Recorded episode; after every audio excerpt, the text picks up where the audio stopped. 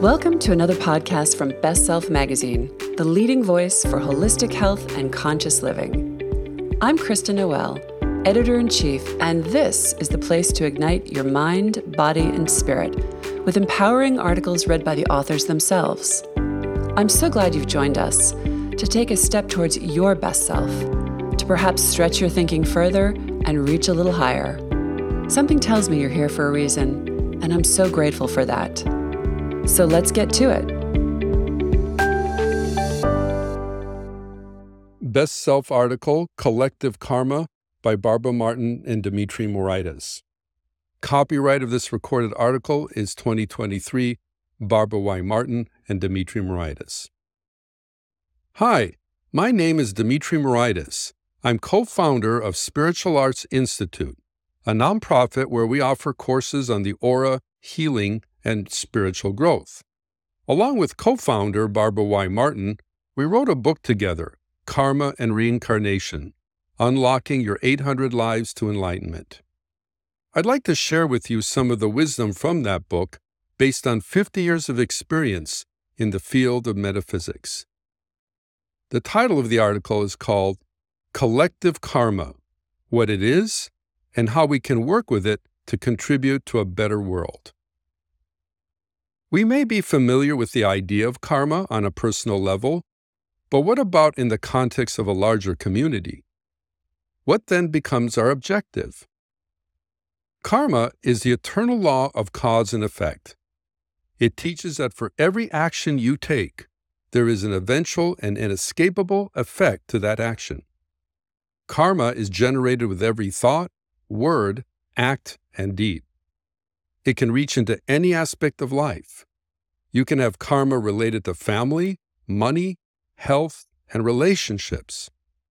Karma works on a collective level too. Collective karma means a group of people sharing the same karma. There is the collective karma of race, of nations, and there is the collective karma of the world. Collective karma is part of life because this is how we learn to work together in an organized and productive way. It's people working together who produce civilizations with their various cultures and societies. All the great achievements of humanity are the result of cooperative efforts. Some of our brightest moments have occurred on the collective level, and some of our darkest as well. The laws of karma work the same for groups as they do for individuals. If a group initiates a destructive action, it will pay the price. If it generates a positive action, it will bear the fruit. The difference is the group is its own self sustaining entity. Individuals add or subtract to the welfare of the organization, but it's the group itself that bears the karmic mark. In other words, if a leader of a nation initiates an action that is detrimental to the country, the country as a whole will bear the burden of that leader's actions.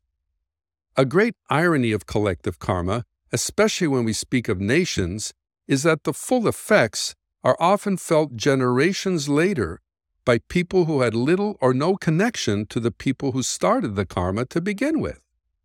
This has caused confusion as to how God works out divine justice. On an individual level, if you create bad karma, it comes back to you, not to those around you. But if the government of a nation initiates a destructive act, the country will often not feel the karmic effect until later generations. If there's one thing that the laws of karma demonstrate, it's that there's always justice, even in what often appears to be an unjust world. There are too many times when we are caught up in events that are beyond our control. Governments enact laws we must abide, even when we don't agree with them. Companies make decisions that can make work life for employees difficult. Even with families, parents may make decisions that work against the welfare of their children. Yet the children have little choice but to go along. In all these scenarios, how does karma work when the welfare of many people is involved? Karma is a harmonizing law. It's trying to keep life in balance. If something goes out of balance, the karmic condition is the opportunity to turn things right side up. So when faced with karma, you want to ask, what is the lesson? Before blaming others and society, first examine your motivations and discontents. Take responsibility for your successes and failures without blaming others. Once you understand your own motives, your search for truth becomes easier because you're more objective. In dealing with collective karma, do your best to set a good example. Regardless of what the group is doing, live up to the best of your own moral integrity. Be active in your community. The decisions that affect cultures and nations affect us all, and we have a part to play in that process.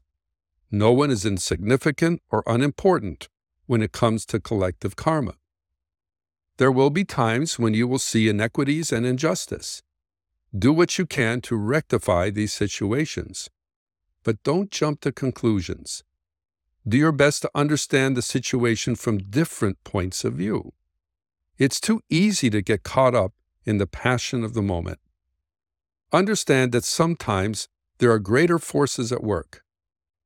If you can change things for the better, do so. If not, leave things in the hands of the divine. In contributing to positive collective karma, the ancient Athenian oath said it best We will never bring disgrace on this our city by an act of dishonesty or cowardice. We will fight for the ideals and sacred things of the city, both alone and with the many. We will revere and obey the city's laws and will do our best to incite a like reverence and respect in those above us who are prone to annul them or set them at naught. We will strive increasingly to quicken the public sense of civic duty. Thus, in all these ways, we will transmit to the city not only less, but greater and more beautiful than it was transmitted to us. Ultimately, karmic conditions are teachers to make us better as people and to make civilization better. When karmic trials show up, it is more important than ever to hold strong to your highest ideals. Refuse to give in to despair or discouragement. Remember that you are playing a part in the collective good. Your participation matters. You are already spiritually equipped to reach your potential and play your part in society. But you must exercise and develop that potential. Despite challenging times, civilization is progressing. There are brighter days ahead for us all and for our children.